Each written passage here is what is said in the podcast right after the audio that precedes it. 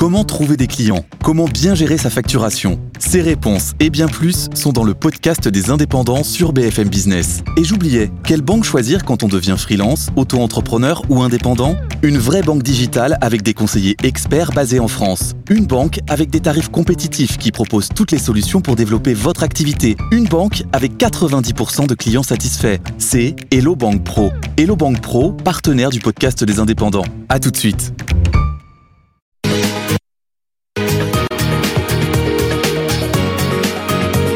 BFM Business et l'Express présentent Le Monde de Poincaré avec Nicolas Poincaré.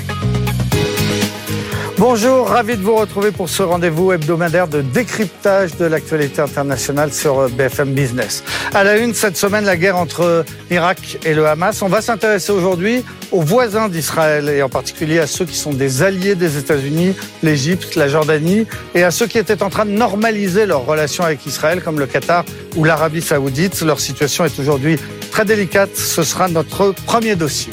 Au sommaire également, au fond des choses, les États-Unis, à bientôt un an de la présidentielle, la démocratie américaine est-elle bloquée Est-elle malade? Et puis notre rubrique sous les radars, ce sont euh, ces infos de l'actualité internationale dont on n'a sans doute pas assez parlé.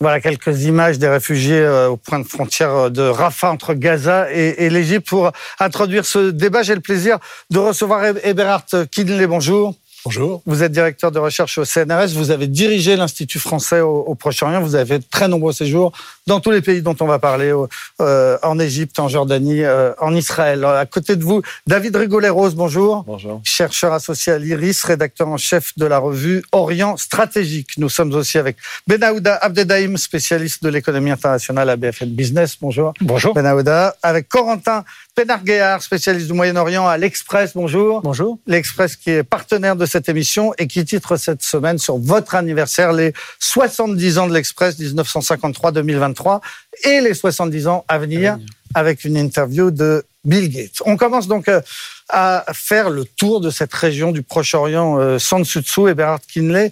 Euh, on a vu ces quelques images de, Gaza et de la frontière égyptienne parce que c'est un des points de tension aujourd'hui.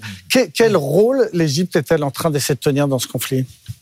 Ben, L'Égypte, je crois, elle a plusieurs préoccupations. Le gouvernement égyptien, d'abord, il a la préoccupation de voir l'afflux des réfugiés qui, évidemment, peserait économiquement assez fort, parce que bon, l'Égypte, c'est un pays pauvre, c'est un pays à revenus euh, moyens inférieurs, donc voilà, euh, avoir à euh, accueillir des réfugiés, ça serait difficile pour l'Égypte. L'Égypte dit déjà qu'elle accueille vers les 9 millions de Soudanais. Alors évidemment, il faudra vérifier si c'est vrai ou non, c'est difficile à vérifier. En tout cas, il y a un problème, disons, économique ou pratique. Le deuxième, évidemment, beaucoup plus important à mon avis, c'est que l'Égypte, ben, elle a très peur que l'afflux de réfugiés de Gaza remette en cause sa propre stratégie politique qui est toujours basée sur l'État, sur, la, la, solution à deux États. Maintenant, est-ce que cette solution est réaliste aujourd'hui ou non Ça, c'est une autre question. Mais l'Égypte ne s'en a jamais départie. Ce qui veut dire que si le territoire ou un territoire qui ferait partie un jour de cet État palestinien à côté d'Israël, si ce territoire se vide de sa population, ça pourrait être en contradiction avec la création de l'État. Alors, troisième raison, évidemment, qu'on a peur que, bon là, du côté du gouvernement égyptien particulièrement, on a peur que bah, l'afflux de réfugiés euh, serve à des membres des militants du Hamas et d'autres organisations des implantées en Égypte, renforcer l'opposition islamiste en Égypte que le général Sisi a, disons, voilà, réprimé depuis très longtemps. Il est arrivé au pouvoir dans un coup d'État contre euh, les islamistes. Et voilà, mais je dirais, il y a aussi une raison peut-être supplémentaire, qui est tout simplement que on demande parfois à l'Égypte d'accueillir des réfugiés. Maintenant, l'Égypte, à ce niveau-là, est un État tout à fait normal. Aucun État aujourd'hui ne cherche à accueillir des réfugiés. Donc, on s'étonne que l'Égypte ne le ferait pas. Mais bon, c'est la même chose ici. Donc, je pense qu'il y a aussi une, une raison générale que, actuellement, dans le climat actuel, les réfugiés où les migrants semblent dérangeants plutôt qu'un enrichissement de la population. Donc là, vous venez de nous donner toutes les raisons pour lesquelles l'Égypte garde sa frontière fermée. C'est un, des points importants. Mais David Rigolet-Rose, au-delà de cette fermeture de la frontière, l'Égypte cherche quand même à jouer un rôle. Bah, on demande beaucoup à l'Égypte hein, euh, en ce moment. C'est vrai que c'est le seul point de passage euh, potentiel, Rafah, le terminal de Rafah. Et l'Égypte a, quand même une bonne, une bonne connaissance hein, de la situation de Gaza parce que ce sont les services égyptiens qui gèrent en général euh, les relations euh, euh, tripartites d'ailleurs avec avec Israël, hein, mm. Israël, le Hamas et, donc et ils ont effectivement ils ont des grandes inquiétudes à la fois économiques, politiques, de déstabilisation. Il faut rappeler que s'il y a un flux de réfugiés qui arrive dans le Sinaï, le Sinaï c'est une, zone quand même très instable aujourd'hui depuis longtemps.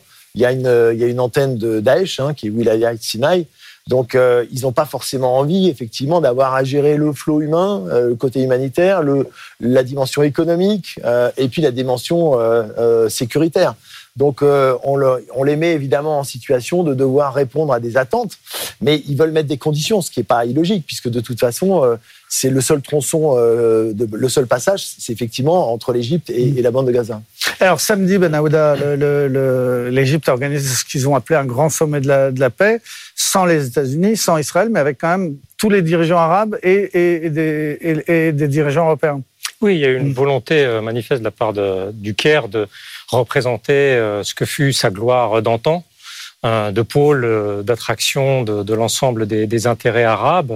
Pour rappel, le siège de la Ligue arabe, c'est, historiquement, c'est le Caire avec ce constat qui a été effectué par le Caire, mais encore avec de façon encore plus abrupte par, par la, la Jordanie, que euh, leur positions, leurs intérêts dans ce conflit ne sont pas pris en compte, euh, notamment d'un point de vue politique, mais aussi économique. Euh, effectivement, ça a été euh, tout à fait indiqué.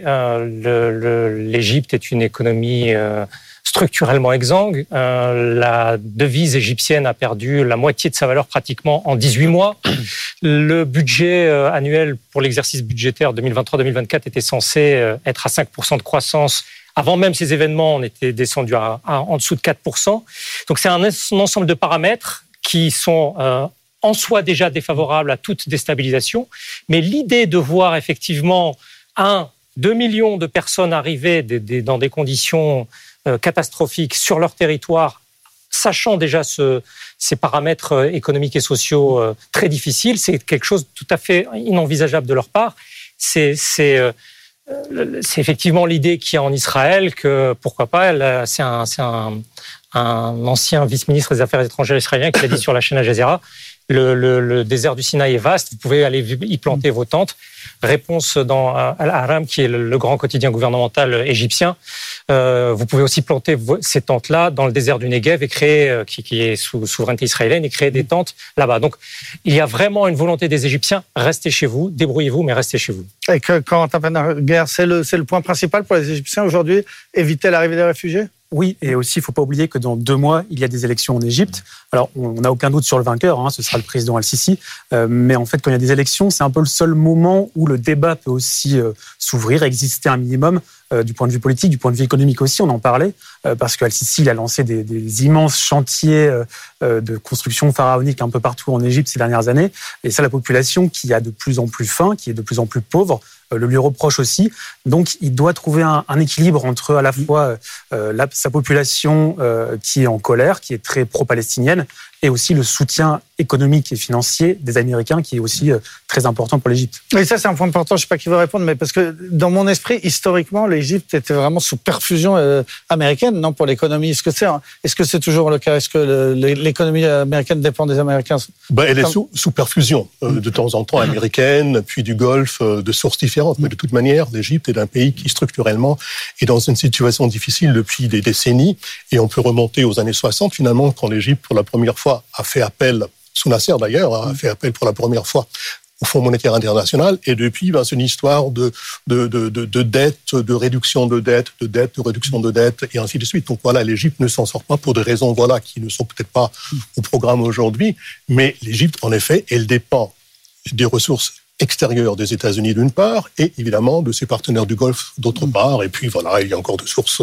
Donc l'Égypte, de ce fait, en effet, doit se prémunir contre un afflux de, de, réfugiés, mais de ce, de ce fait, évidemment, l'Égypte est aussi un petit peu vulnérable, parce que bon, une fois que les partenaires, ici les États-Unis, peut-être au premier plan, même si les États-Unis les États-Unis sont relativement discrets sur l'installation de, de, de Palestiniens en Égypte. Mais disons, voilà, l'Égypte est quand même aussi euh, sujet à des pressions, euh, ou bien des États-Unis, ou bien de, ses partenaires dans le Golfe. Est-ce que, ça veut dire qu'Al-Sisi ne peut pas se fâcher avec les Américains? Ah, c'est difficile. De toute façon, on peut penser d'ailleurs que dans la négociation euh, qui a eu lieu sur l'ouverture du terminal de Rafah, puisque Biden a mis quand même tout son poids, hein, à la fois pour Israël et pour l'Égypte, qu'il y aura sûrement des compensations financières pour aider l'Égypte, vraisemblablement. Euh, c'est un pays de plus de 100 millions d'habitants, hein, qui a une natalité euh, euh, très mm. importante et qui, qui va avoir le, un problème, c'est-à-dire nourrir, nourrir sa population. avec en plus des, des, enjeux géopolitiques liés au, au, cours du Nil, avec le barrage en Éthiopie, etc. Donc l'Égypte est quand même dans une situation très difficile. Et effectivement, la pression qui est faite sur elle est, est d'autant plus élevée et donc, ils vont demander des contreparties, ce qui n'est pas illogique en la matière. Est-ce que diplomatiquement, ils peuvent poser Est-ce que ce sommet qui a eu lieu au Caire représente vraiment quelque chose? Leur constat est particulièrement désabusé, en tout cas au travers des, médias égyptiens, selon lesquels euh, les États-Unis n'ont pas jugé utile de, dépêcher ne serait-ce qu'un sous-secrétaire d'État. Euh, ils ont envoyé juste un diplomate euh, de l'ambassade. Euh, ils se sont rendus compte que le chancelier allemand n'est pas venu, que le président français n'est pas venu. Et déjà en soi, le fait que, euh, disons, la seule représentation extérieure du monde occidental de, de poids soit la, présidente du Conseil italien représente en soi un échec pour, euh, pour le Caire qui estime que, et en plus de ne pas avoir obtenu une déclaration finale conjointe entre, en gros, le bloc occidental et le bloc arabe. Donc de ce point de vue-là, il, il, y a un sentiment d'échec qui ne peut pas transparaître, bien entendu, dans les médias égyptiens qui sont euh, sous contrôle, euh, sous contrôle strict, mais qui représente, de ce point de vue-là, malgré tout, euh, un échec de cette, de cette initiative. Et, et cela pourrait être reproché en termes de prestige, parce que la notion de prestige pour le Caire est fondamentale, quelles que soient ses, ses, ses conditions économiques et sociales. Pour le prestige de, du Caire, c'est un coup porté. Quentin euh, oui, non, c'est sûr que là, en fait, je pense simplement c'était pas le moment de, de négocier. Euh, donc, je pense que le, le, CAIR effectivement a voulu se mettre en avant, euh, a voulu euh, reprendre une place historique au niveau de la diplomatie régionale, mais c'est plus l'Égypte d'il y a 40 ans, 50 ans. Et ça, je crois que c'est vrai qu'en termes de prestige, c'est un, un, retour de bâton assez féroce, et, et l'absence des Occidentaux est vraiment une preuve de, de, cet échec. Alors voilà pour le dossier égyptien. Si on continue à faire le tour des, voisins d'Israël, on arrive à la Jordanie. Est-ce que tout ce qu'on vient de dire sur l'Égypte, c'est pas encore plus vrai pour, la, Jordanie, c'est-à-dire de se retrouver à la fois allié des Américains avec une opinion publique euh, euh qui, est, chauffée par les, événements récents?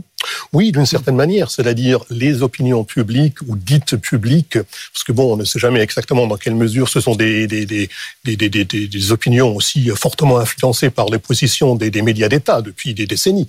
Mais disons en tout cas ce que les gens disent et pensent en Jordanie, euh, en Égypte et aussi plus loin, c'est à peu près la même chose. C'est-à-dire, on est du côté palestinien, Maintenant, être du côté palestinien, ça ne veut pas nécessairement dire être du côté du Hamas. c'est un peu plus compliqué, on pourra y revenir peut-être plus tard.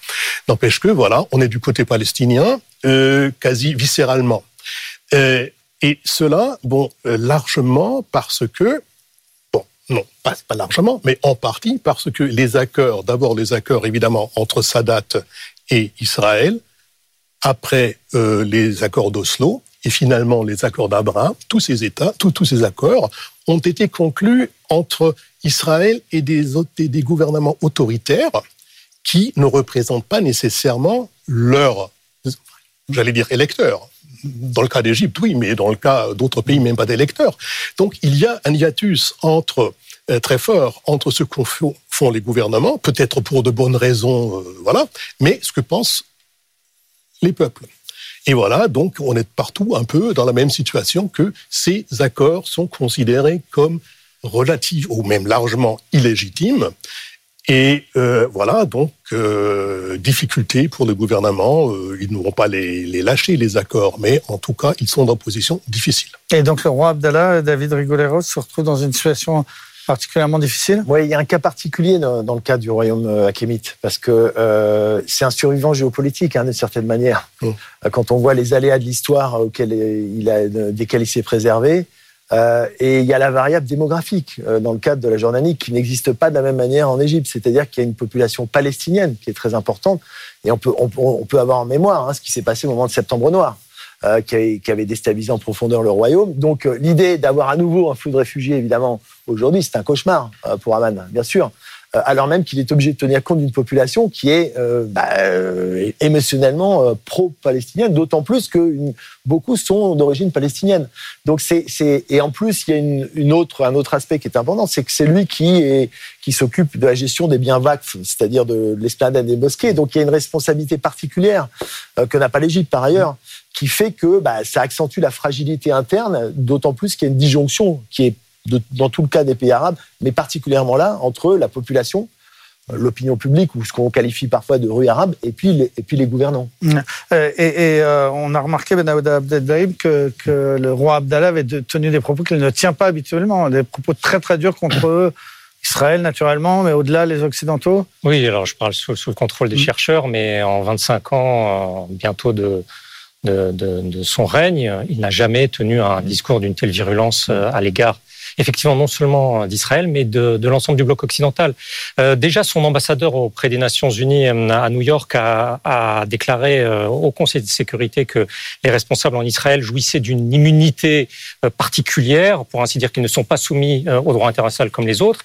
Et d'autre part, le roi Abdallah, depuis ces derniers jours, depuis l'explosion de l'hôpital du, nord de Gaza, à différentes reprises explique que la région est au bord du précipice, va tomber dans le précipice, que euh, la, vie d'un arabe ne vaut pas celle d'un israélien et que c'est acquis dans euh, l'esprit des occidentaux propos qu'il ne tenait absolument pas. Il faut rappeler que c'est son père qui a signé en 1994 les accords de paix avec Israël, qu'il qu apparaissait toujours comme un, un point de, de, jonction entre le Moyen-Orient et les différents acteurs de la région et, et, Israël.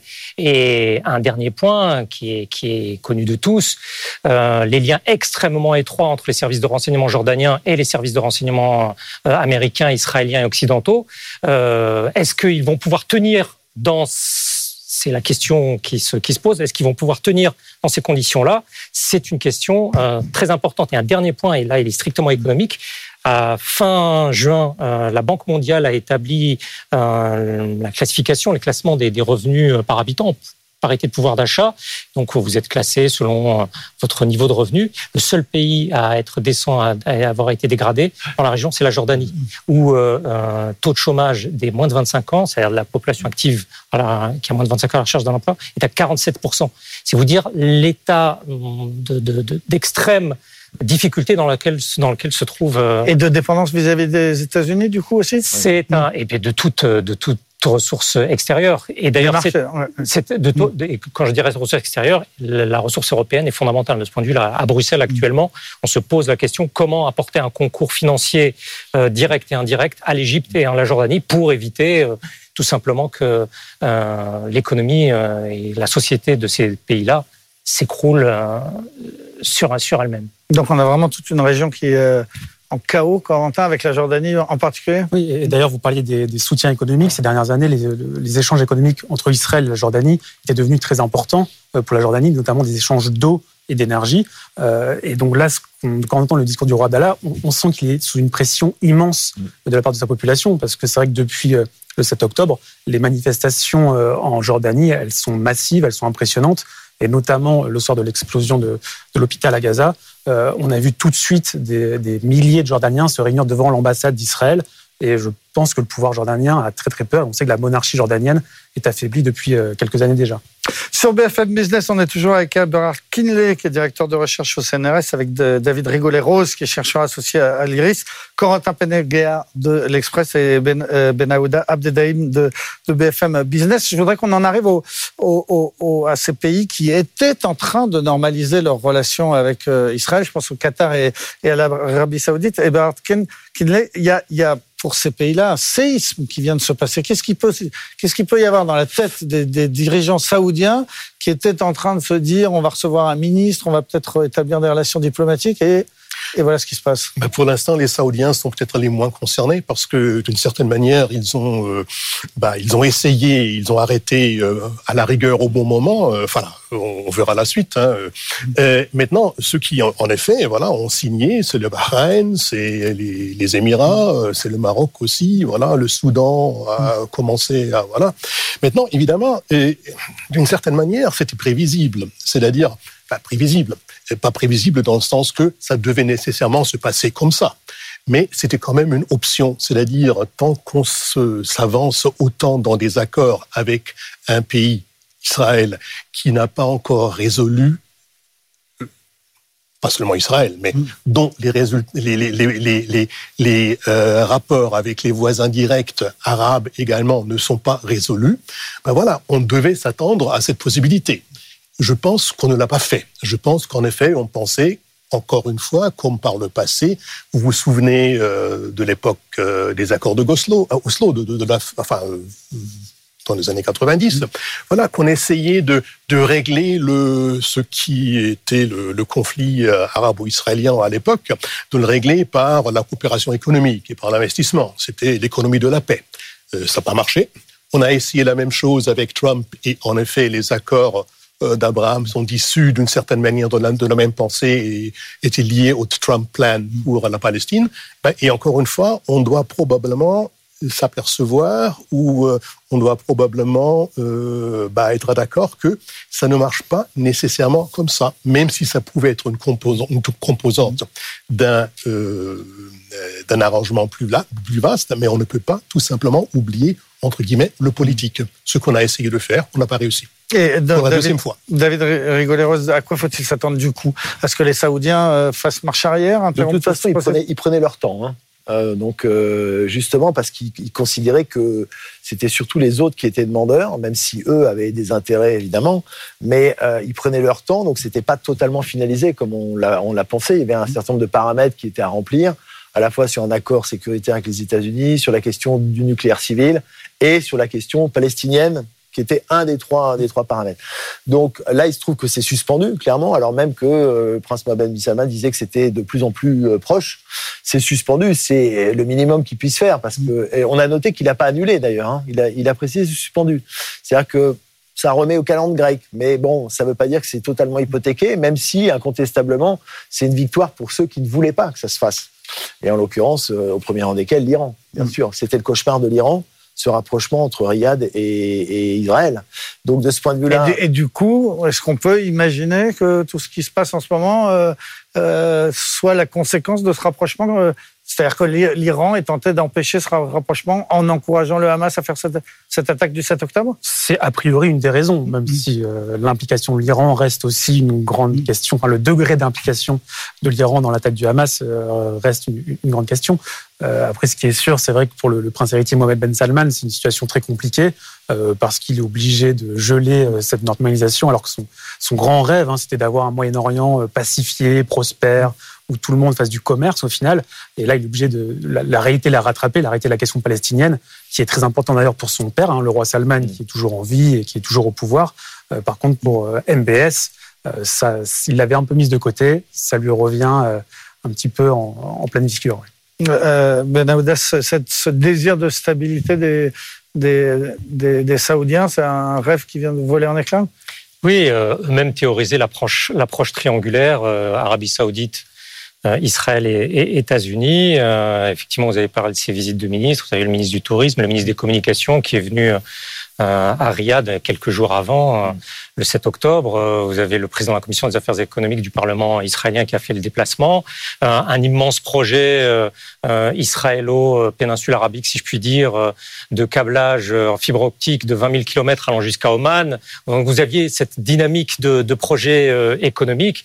Mais effectivement, euh, pour, pour rejoindre le propos qui, qui a été tenu, euh, c'était une forme de, de, de, croyance magique en la capacité d'un immense accord économique de mettre sous le boisseau l'ensemble de, des, des, des, dossiers euh, sous-jacents, notamment de ce conflit israélo-palestinien, qui euh, a été, euh, même dans l'esprit d'un certain nombre de, de, de, dirigeants de la région, à un moment donné, on s'est dit, bon, ça y est, la, la, question est réglée ou va être réglée en, en, entre eux. Et ce n'est, on le voit, absolument pas le cas. Alors, dernier pays touché par cette onde de choc, enfin, dernier pays dont on va parler, parce que sinon, l'onde de choc, elle concerne bien d'autres pays, c'est le Qatar et Berat Kienle. Euh, euh, il se retrouve dans une position très particulière, euh, négociateur de la libération des otages, remercié par les États-Unis, proche des États-Unis, accueillant le bureau politique, enfin une, représentation du Hamas sur son territoire. C'est euh, une situation unique. Oui, c'est d'une certaine manière la quadrature du cercle, c'est vrai, mais bon, le Qatar a une depuis euh, des décennies maintenant, une, développé une politique étrangère assez, disons, active ou activiste même. Ce n'est pas le seul cas où le Qatar a, pour ainsi dire, ben voilà, où a essayé de jouer le médiateur ou les médiateurs et où il a obtenu un certain nombre de résultats. Pensons à l'Afghanistan, par exemple. Hein. Maintenant, il faudra quand même, je crois, relativiser le rôle du Qatar comme celui de l'Égypte des médiateurs. Parce que bon, les médiateurs, finalement, n'agissent que ou n'arrivent qu'à agir euh, si le terrain est prêt. Et euh, on voit très bien que jusque-là, le nombre d'otages relâchés est limité. Deux. On en mm. parle. D'autres. Mm. Euh, mais euh, bon, euh, sur 200, euh, maintenant, voilà, les chiffres divergent, mais disons 210 que j'ai entendu ce matin, ce n'est pas beaucoup. C'est un signe, c'est symbolique. Voilà. Donc, si déjà la médiation qatari n'arrive qu'à libérer deux otages, est-ce qu'elle va arriver à régler le conflit qui ne se réduit pas aux otages mm. Donc, et en effet, voilà, je pense que c'est bienvenu, euh, comme euh, les, les, tentatives de médiation de l'Égypte, mais je crois qu'il faut quand même voir qu'il y a un euh, problème de base, qui sont les rapports entre Israël et euh, le Hamas, euh, et qu'il faudra d'abord regarder le problème de fond après, évidemment, euh, plus on s'approche là, mm. plus évidemment les médiateurs ont euh, une marge de manœuvre qu'ils peuvent exploiter. Mm. David Rigolet-Rose, le, le, Qatar va vraiment jouer un rôle dans cette histoire ou, ou c'est juste un canal de discussion? Ah non, non, il joue un rôle. Il, tout, il est objectivement incontournable parce que justement, il, a, il est à l'interface de plusieurs entrées et donc euh, il y a peu d'États de, de la région qui peuvent se prévaloir de ce rôle. Simplement, effectivement, il y a quand même une dimension limitative. C'est-à-dire que et là, dans, dans l'immédiat, euh, tout le monde se tourne vers le Qatar en espérant justement euh, euh, sa médiation, parce qu'il fait le, c'est un go-between. Euh, mais, mais vous rappeliez qu'effectivement, il y a le bureau politique du Hamas euh, à Doha. Donc, c'est à la fois un avantage et ça peut devenir à terme un gros inconvénient.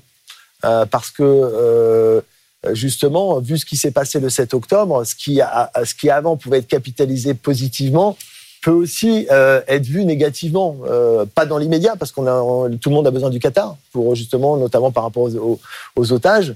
Mais après, la question sera posée effectivement euh, de le savoir si euh, si il peut y avoir à Doha une plateforme où se réunissent des, des mouvements euh, qui vont être euh, stigmatisés comme terroristes par ailleurs. Donc ça va être un, un, problème à gérer, pas immédiatement, mais en différé probablement. Et ça sera pas forcément très confortable. D'ailleurs, il y a, y a quelques déclarations, euh, même de, des Américains, qui ont leur l'USNCOM est, est à Doha, hein, donc c'est un État privilégié, euh, non membre de l'OTAN. Euh, il y a une base, il y a un accord de coopération avec la, Fran avec la France. Il y a une base turque, donc il y a des assurances. Le Qatar a une stratégie d'assurance vie, mais des questions vont sûrement lui être soumises. Hum. Un, mot de conclusion, Corentin Penarga. Le, quand on regarde ce qui se passe en ce moment et quand on fait le tour comme ça des pays autour d'Israël, il n'y a plus aucune perspective de, de, de, discussion, d'accord. Enfin, pendant des années, on avait toujours des accords à venir ou des accords à appliquer, un processus. Là, là, plus personne ne discute avec plus personne. Oui, c'est une période compliquée pour les optimistes, on va dire, au, Proche-Orient, euh, parce qu'effectivement, on voit pas du tout de volonté de négocier déjà de la part des deux acteurs que sont Israël et le Hamas. Donc, à partir de là, tous les pays environnants qui pourraient éventuellement avoir un poids, être un canal de discussion, si personne ne veut les écouter, personne ne les écoutera période compliquée pour les optimistes, c'est votre conclusion aussi? Oui, tout à fait. Maintenant, bon, voilà, là, on pourrait être un peu optimiste peut-être, hein, mais voilà, ça c'est vraiment de manière très, si dire, ce qu'on pourrait à la rigueur essayer de faire, de faire comprendre à Israël qu'il y a pas mal d'États qui ont déjà, voilà, été prêts à euh, passer des, des, des, des, accords et des traités avec Israël récemment et avant, que finalement une des dimensions de la sécurité, d'une certaine manière, est abordée ou adressée par des accords, et que peut-être il serait d'autant plus facile maintenant de trouver une solution durable du côté euh, du Gaza et du côté des Palestiniens. Et maintenant, voilà, là, je suis vraiment, euh, disons, on pourrait euh, œuvrer dans, dans, ce sens, mais euh, je ne suis pas sûr si c'est pour demain et si ça ira très vite. David Rigolet, Rose, pas, oh, bah, la séquence qui s'ouvre, malheureusement, on peut difficilement. J'aimerais être optimiste, mais c'est difficile de l'être quand même, hein, parce que les signes annonciateurs de d'une conflagration se mettent en place. Alors, on ne voit pas très bien quels seraient les mécanismes inhibiteurs qui pourraient être établis pour empêcher ça. Euh, ce serait évidemment souhaitable, mais on rentre plutôt dans une séquence euh, clairement euh, belligène. sans parler des, risques d'extension du conflit au Liban, dont on n'a pas parlé, mais dont on aura malheureusement sûrement l'occasion de, parler dans, les, dans les jours qui viennent. Merci beaucoup, en particulier à vous, Eberhard Kenley et David Rigoleros, d'avoir participé à, ce premier débat. On, on reste ensemble dans un instant sous les radars. C'est notre rubrique sur l'actualité internationale dont on n'a pas assez parlé.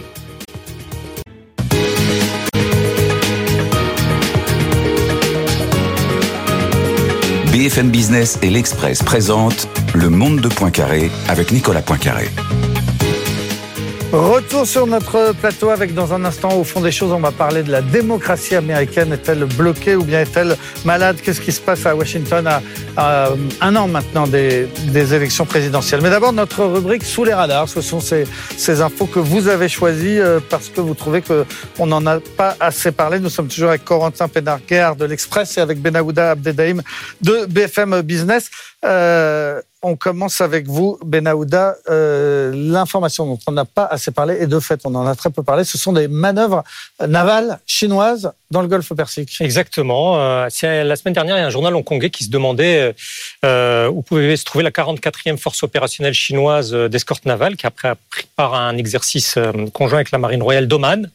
Et il se trouve que quelques heures plus tard, le ministère chinois de la Défense nous a appris que cette force remontait le golfe Persique pour euh, accosté euh, au Koweït, dans le port de Chouer, qui est le plus important port du Koweït, où ils ont été reçus par 200 diplomates euh, et militaires. Et on apprend au travers des différentes informations de, l'armée populaire de libération, donc l'armée chinoise et du ministère de la Défense, qu'il y a eu en gros une demi-douzaine de navires de guerre chinois, un destroyer, une frégate lance-missiles, un navire de ravitaillement, etc., qui ont euh, étaient dans cette région-là euh, ces derniers jours. Là, ils sont repartis euh, hier, donc dimanche.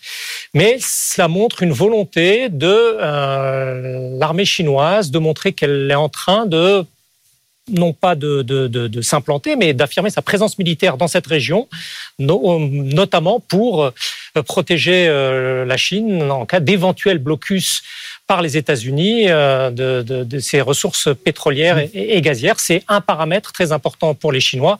Et ce qui est intéressant de voir, c'est que euh, dans un site d'information euh, israélien, le plus, le plus important, il y a un commentaire, c'est que rassurez-vous, ces navires chinois ne vont pas déferler sur les plages israéliennes pour défendre les Palestiniens. Mmh. C'est aussi un paramètre qui est pris en compte dans, dans, dans l'ensemble de ces calculs stratégiques. On n'avait jamais vu les Chinois aussi loin de leur base, non? Si, si, mais de plus en plus et de façon de plus en plus marquée. Mais alors, il y a quand je dis les Chinois, je veux dire l'armée chinoise. Oui, oui, non, mais ce qui, ce qui, bon, alors pour la priorité, ça reste bien entendu la mer de Chine méridionale, le Pacifique occidental. Mais ce qui est quand même marquant, c'est de se dire qu'il euh, va falloir, falloir consentir bien plus de moyens euh, pour pouvoir se mettre au niveau de l'armada extraordinaire américaine que l'on est en train de voir euh, autour du Moyen-Orient actuellement, à qu'à voir les deux, les deux groupes aéronavals autour des deux porte-avions en Méditerranée orientale. Quentin, votre choix d'une information euh, pas assez traitée à, votre avis, ça se passe en Asie centrale, ce sont les artistes russes qui sont boycottés tout à fait. C'est assez étonnant. On en parle assez peu hein, de l'Asie centrale. Ce sont tous ces, pays qui finissent en stan, hein, l'Ouzbékistan, le Kyrgyzstan, le Kazakhstan, et qui sont d'anciennes républiques soviétiques. Et en fait, depuis le début de la guerre en Ukraine, depuis l'invasion russe, euh, ces pays-là, qui euh, sont historiquement liés à Moscou, eh bien, en fait, ils rompent leurs liens petit à petit. Et ça a une, une importance assez majeure pour l'influence russe en Asie, mais aussi en Europe, hein, un peu partout. Et en fait, un des symptômes de, de cette perte d'influence russe, ce sont ces, ces rockers, notamment, hein, comme Grigory Leps ou Paulina Gargarina. Vous pourrez les écouter euh, sur YouTube si, ça vous dit. Euh, et en fait, tout leur, euh, ils ont pas mal de concerts prévus en Asie centrale. Et à chaque fois euh, qu'ils doivent se produire, eh bien, vous avez des, des, manifestations de jeunes, des pétitions en ligne qui rassemblent des dizaines de milliers de, de signatures et qui font annuler ces concerts mmh. parce que simplement ces chanteurs russes, ils sont souvent ultranationalistes pro-guerre, ils font la propagande du Kremlin. Et en fait, cette jeunesse d'Asie centrale euh, ne veut plus soutenir la Russie et soutenir euh, euh, l'ancien parrain de Moscou. Donc c'est le symbole donc, de, de, ces anciennes républiques soviétiques qui sont en train de quitter la sphère d'influence de, de, Moscou. Qui coupent leurs liens, et notamment musicaux. Et sera à lire, j'imagine, donc dans le numéro de... Dans le prochain numéro, le prochain numéro. jeudi. Merci Corentin et bon anniversaire encore, donc 70 ans et tout vos dents à l'Express, ouais, naturellement. Merci. Numéro spécial euh, de, de l'Express. Merci d'avoir participé euh, euh, à cette émission. Dans un instant, c'est euh, au fond des choses. Au fond des choses, c'est un dossier qui nous semble particulièrement important. Et aujourd'hui, cette question, est-ce que la démocratie américaine est bloquée? Est-elle malade? Ben Aouda, ça fait trois semaines maintenant que, le Congrès ne, ne, fonctionne plus parce que la Chambre des représentants n'a plus de, de, président. Bonjour. C'est un cas de figure euh, en regardant les annales du Congrès américain, c'est-à-dire depuis 1789 et, et George Washington, qui ne s'était pas qui ne s'était pas produit. Euh, déjà, le fait que le précédent président de la Chambre des, des représentants républicains, Kevin McCarthy, n'ait pas pu euh, être élu, euh, n'a pu être élu qu'après de multiples votes, était déjà annonciateur mmh. d'une situation très difficile. La dernière fois que c'était arrivé, c'était en 1923. Et la question se pose effectivement d'un blocage institutionnel euh, euh, potentiellement irrémédiable, parce qu'on n'arrive pas à trouver une personnalité de consensus susceptible de prendre euh, la présence de, cette chambre, sachant que euh, des juristes, des universitaires, des, spécialistes des institutions américaines se demandent comment, euh, dans cette situation où il n'y a pas de président de la chambre, pouvoir voter les lois essentielles, notamment les, lois budgétaires. C'est une question qui pose la question, enfin qui pose maintenant des interrogations profondes quant à la, quant au fonctionnement de la démocratie américaine.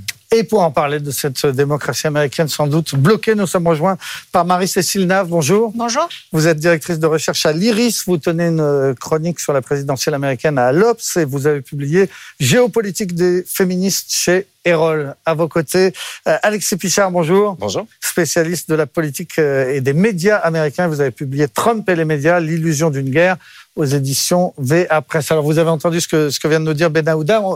La démocratie américaine ne, ne, ne fonctionne plus, euh, Marie-Cécile Nave, parce qu'il manque un personnage essentiel.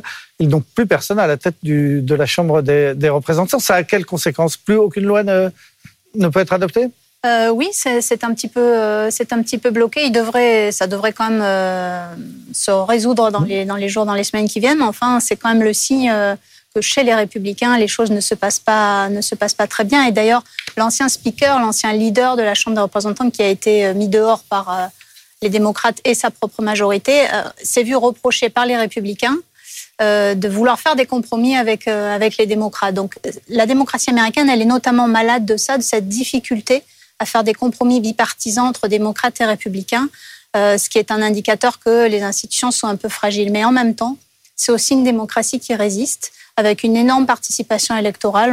On, va le voir en 2024, mais sans doute elle sera importante. Les dernières élections de mi-mandat euh, l'année dernière, en novembre 2022, ont été euh, ont, ont occasionné, euh, enfin, a très forte, et la présidentielle de 2020 a occasionné aussi une très forte participation. Et elles ont, elles ont su résister aussi, et je terminerai là-dessus, par, elles ont su résister aux assauts du Trumpisme qui a essayé de les détruire de l'intérieur.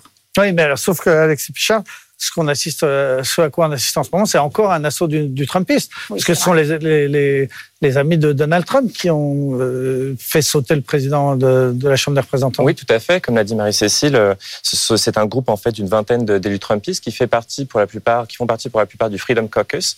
Donc c'est en fait un, un, groupe de parlementaires d'extrême droite qui, euh, qui, a largement soutenu Donald Trump lorsqu'il a accédé à la, à la Maison Blanche et qui aujourd'hui fait obstruction du fait de sa. De, alors, ils sont certes minoritaires, mais les républicains ayant une toute petite majorité au Congrès, en fait, ces élus pèsent énormément, ont un, poids démesuré en termes d'impact sur la, conduite de la politique par les républicains et donc du choix aussi du, président du perchoir, donc qui, est, qui était Kevin McCarthy, qui a été destitué. Et ce qui est intéressant, c'est que ces, élus républicains ont essayé justement de pousser leur candidat, qui a été euh, Jim Jordan, euh, lui-même euh, membre fondateur du Freedom Caucus, et qui n'a pas résisté du fait justement de l'opposition de, des républicains modérés. je crois qu'il y a eu 20, 20 défections, puis 25. Et moi, ce qui me marque en tous les cas, c'est que même parmi l'électorat modéré de ces élus républicains, une centaine, voire 190 élus républicains sont prêts à voter pour un candidat d'extrême droite qui a nié le scrutin de 2020, en tout cas l'élection de, Joe Biden, qui était prêt d'ailleurs à ne pas certifier les résultats et qui a un bilan quand même législatif très très léger, voire famélique euh, selon certains. Euh, voilà, donc on est dans une situation de marasme politique et de crise euh, politique qui, bien sûr a, un impact nationalement, mais qui en dit beaucoup sur le marasme au sein même des républicains qui n'arrivent pas à s'entendre et qui, voilà, qui connaissent une scission incroyable. Donc on a cette scission au sein des, des élus à la Chambre des, des, représentants entre les Trumpistes et les modérés, on pourrait mmh. dire, dire ça comme ça, et, et ça va sans doute durer jusqu'à la, la, la, fin de la primaire, non? Oui, et en même temps, le Parti républicain a eu plusieurs occasions de se débarrasser de Donald Trump, hein, deux procédures d'impeachment, une enquête parlementaire, et à chaque fois, les cadres du parti ont écarté cette possibilité. Et maintenant, ils, ont, ils sont derrière Trump. C'est probablement lui qui sera, qui sera choisi. Bon, on va voir. Hein, il peut encore se passer beaucoup de choses. Euh, et d'un côté, ils ne veulent pas de lui. Ils voient bien que c'est quelqu'un qui, qui, qui, peut bloquer le, le, fonctionnement institutionnel. Et ça leur porte préjudice, y compris au niveau de l'électorat global.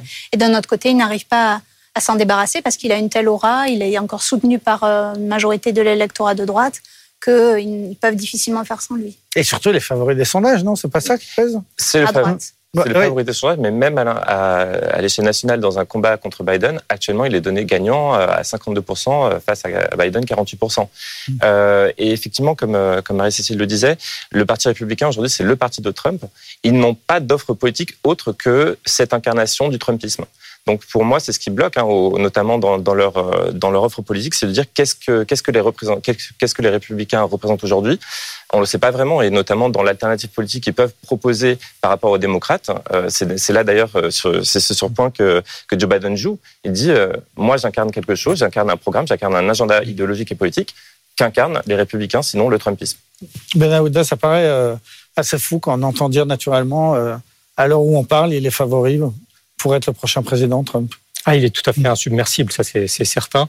Euh, jusqu'à jusqu'à à l'événement de trop, autre chose, jusqu'à ouais. l'événement de trop, mais en tout état de cause, c'est aussi euh, la démonstration que le, cette démocratie américaine a, a, un mal fondamental à se renouveler. Euh, le président de la commission des affaires étrangères de la Chambre des représentants, Michael McCall, a eu, a eu cette phrase en disant euh, Je n'ai jamais vu ça en dix mandats.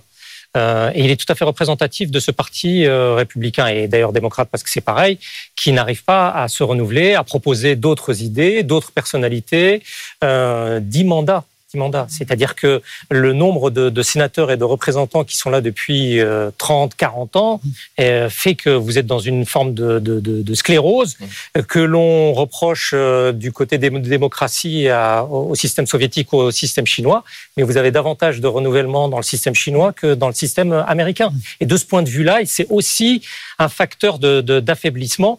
Et lorsqu'on voit que euh, pour faire voter euh, les 105 milliards de dollars euh, d'aide budgétaire à l'Ukraine, à, à, à, Israël et à, et à Taïwan, entre autres, euh, on se tourne vers Mitch McConnell, qui est le chef de file des, de, des, des républicains au Sénat, pour prendre le relais.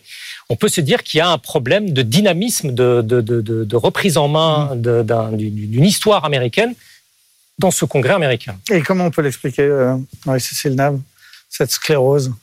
Il y a d'une part une très forte polarisation euh, entre les électeurs démocrates et les électeurs républicains dans, euh, dans la population globale, qui ne date pas des années Trump, ça, a commencé à partir des années la fin des années 90, ça s'est amplifié sous Obama. Obama a beaucoup cristallisé une opposition. Euh, une, opposition de droite et d'extrême droite, on s'en souvient avec les Tea Party.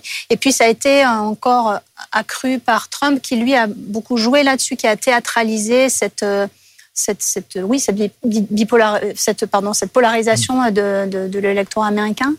Euh, et puis ensuite, euh, ça a été dit, mais ça, ça vaut le coup quand même de le, de le répéter. Le Parti républicain est devenu un parti d'extrême droite. Il est beaucoup tiré par l'extrême droite qui peut imposer un certain nombre euh, de choses à, des un électorat ou à des, élus un peu, un peu plus modérés.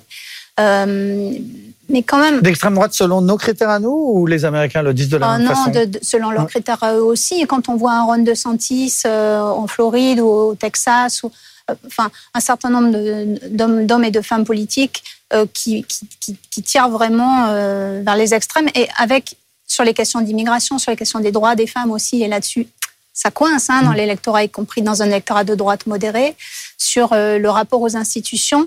Et dans certains États, fédérés, parce que la présidentielle, ça va jouer encore à quelques États fédérés. Quand les républicains ont la main, c'est-à-dire ont la main sur le congrès local, sur le poste de gouverneur, ils essayent de changer les règles du vote pour la présidentielle de 2024 en restreignant la possibilité pour les minorités, pour les jeunes, pour l'électorat, l'électorat démocrate d'aller voter. Donc on est, on est là aussi dans une remise en cause de l'institution telle qu'elle fonctionne depuis euh, le 19e siècle pour changer les, changer les règles et les mettre à son profit. Alexis Pichard, je vous voyais approuver. Vous pensez effectivement que cette dérive vers l'extrême droite des États-Unis, c'est ce qui se passe en ce moment? Euh, oui, et effectivement, moi, j'abonde dans le sens de, de Marie-Cécile quand euh, euh, on parle effectivement de jeu démocratique et le fait que les républicains actuellement ne respectent plus en fait les règles de la démocratie américaine. Euh, on a effectivement des, des, empêchements de voter qui sont qui sont passés dans plusieurs États pour pour éviter que certains élus, que certains pardon, que certaines circonscriptions de majorité démocrate puissent avoir accès au vote. Donc ça va de, de, cas très concrets. Par exemple, on va fermer des, des bureaux de vote dans des dans des communautés où on va euh, demander à avoir des, des, des demandes euh, vraiment euh, colossales en termes de, de, de papier d'identité, de justificatif de domicile, etc. Mais il n'y a pas que ça, en fait. Il y a aussi le redécoupage électoral qui a lieu tous les dix ans. Et les, les, les républicains, ça donne à cette, à cette fin à, vraiment un charcutage électoral en minorant les voix des, des, des démocrates. Donc et puis il y a aussi des, énormément de candidats et d'élus ou de non-élus qui refusent le, le, résultat du scrutin. En la contestation des, la contestation, ça reste prégnant, ça. Exactement.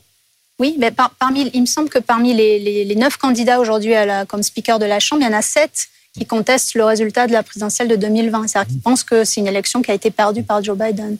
Donc ça, prouve bien qu'il y a quand même un rapport de, un rapport de force, certes, d'une minorité euh, agissante, euh, mm. mais qui a un, un, pouvoir de nuisance important. Je voulais juste dire quand même que ces deux dernières années, c'est un pays qui qui a voté des lois pour réformer l'économie quand même assez, assez importante.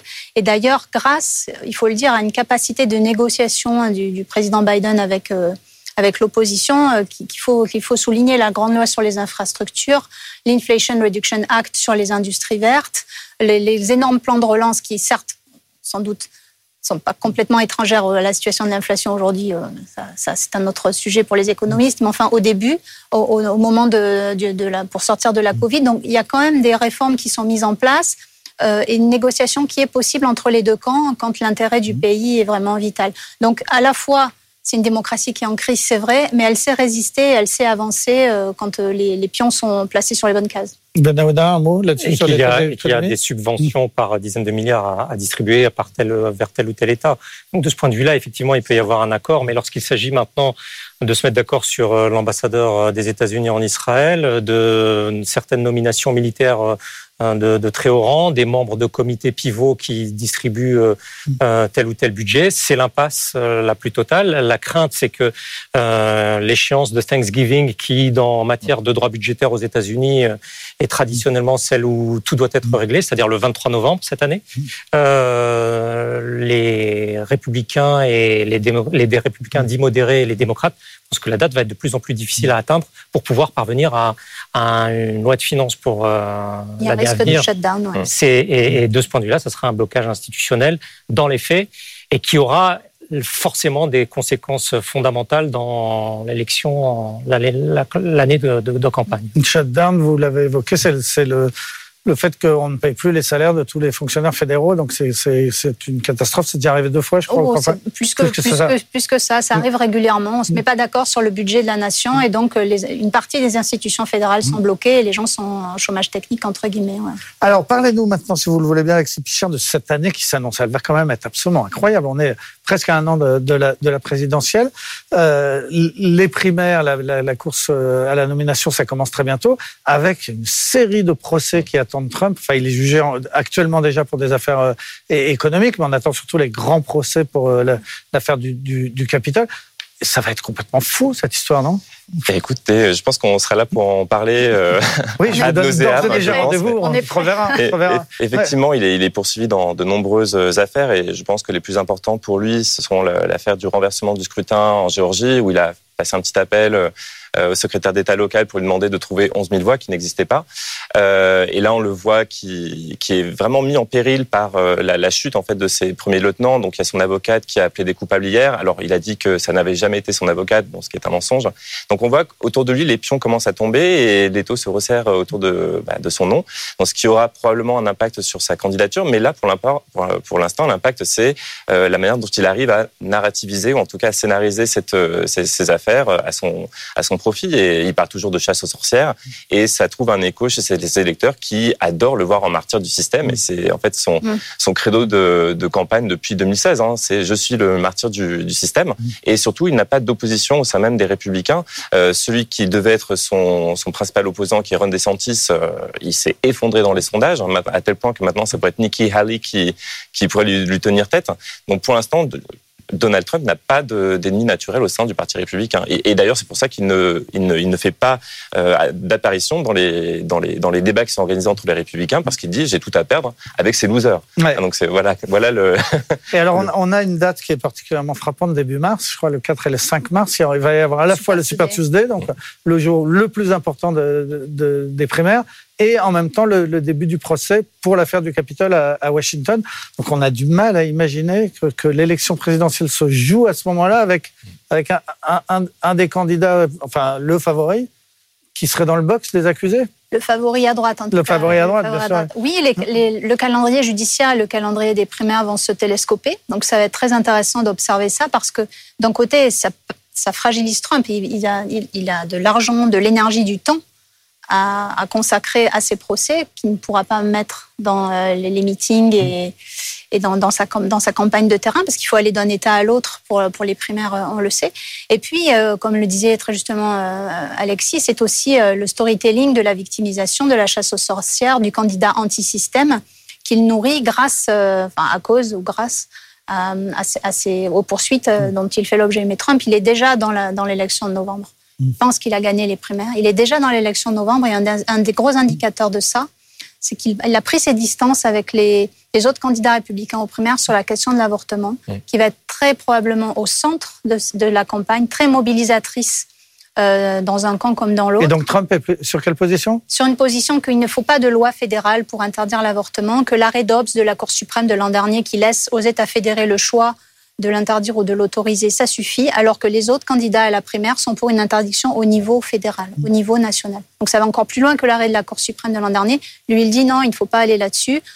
C'est bon, on a l'arrêt de la Cour suprême, parce qu'il sait, et les, résultats des élections de mi-mandat il y a un an l'ont montré, que c'est un sujet qui risque de faire perdre les républicains.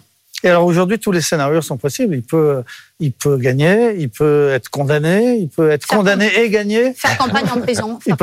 on a même parlé de ça, ouais. Parce que l'hypothèse de Trump en prison n'est pas complètement folle. Ah, mais elle est loin d'être loin d'être folle. C'est inédit, ça serait inédit, mais de toute façon, tout ce qui se passe ici aujourd'hui déjà est inédit. Non, mais là, c'est vrai que quand on disait ça va être fou, je ne pensais pas euh, à ce point-là. Mais vous pensez vraiment, Alexis, que ce n'est pas exclu qu'il puisse être en, candidat en prison? Bien sûr, ce n'est pas exclu. Et je crois qu'il y a un précédent dans l'histoire américaine. Alors, je serais incapable de vous dire quel président, c'était au 19e siècle, il me semble, mais qui ah a fait campagne euh, depuis sa cellule. Et je crois même qu'il a remporté l'élection, si je ne m'abuse. Mais voilà, il y aurait, il y aurait, eu il y aurait déjà, bien sûr, un un, précédent. Après, je pense que ça aura un, impact aussi sur ses électeurs.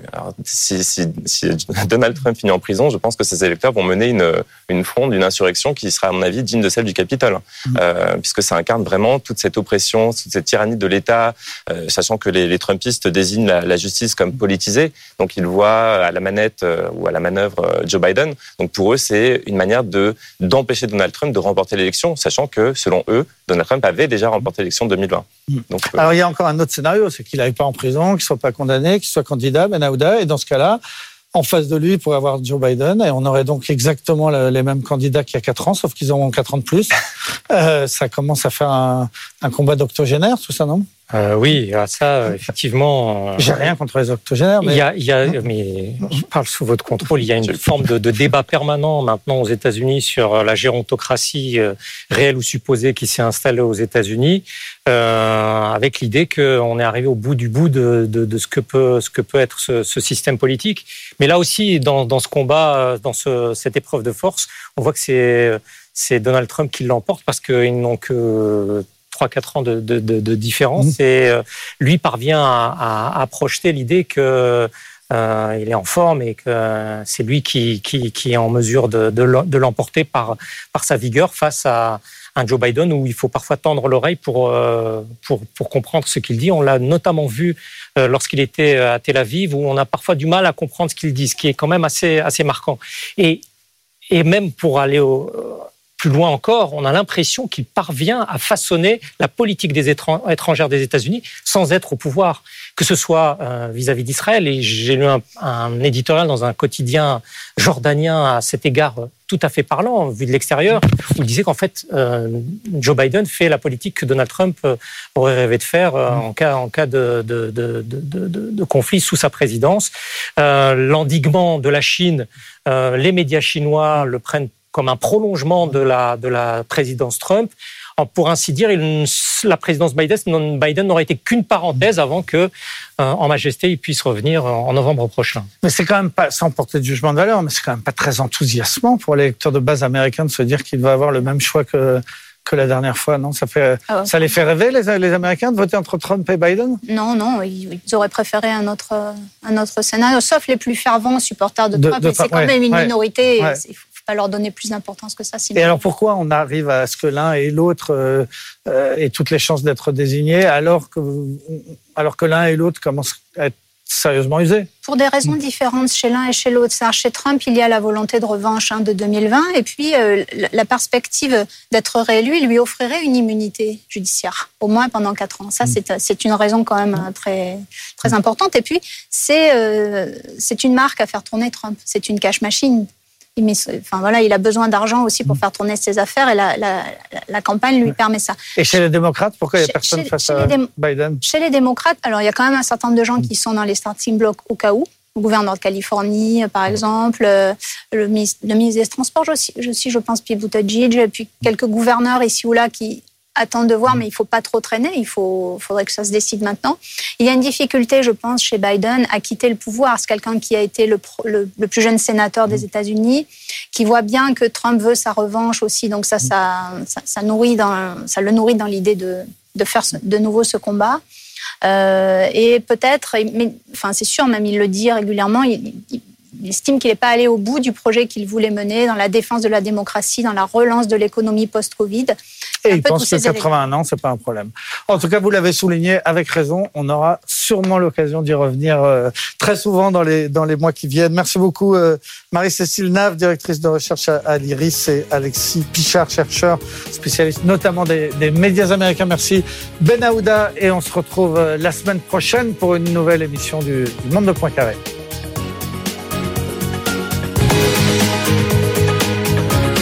Monde de Poincaré sur BFM Business.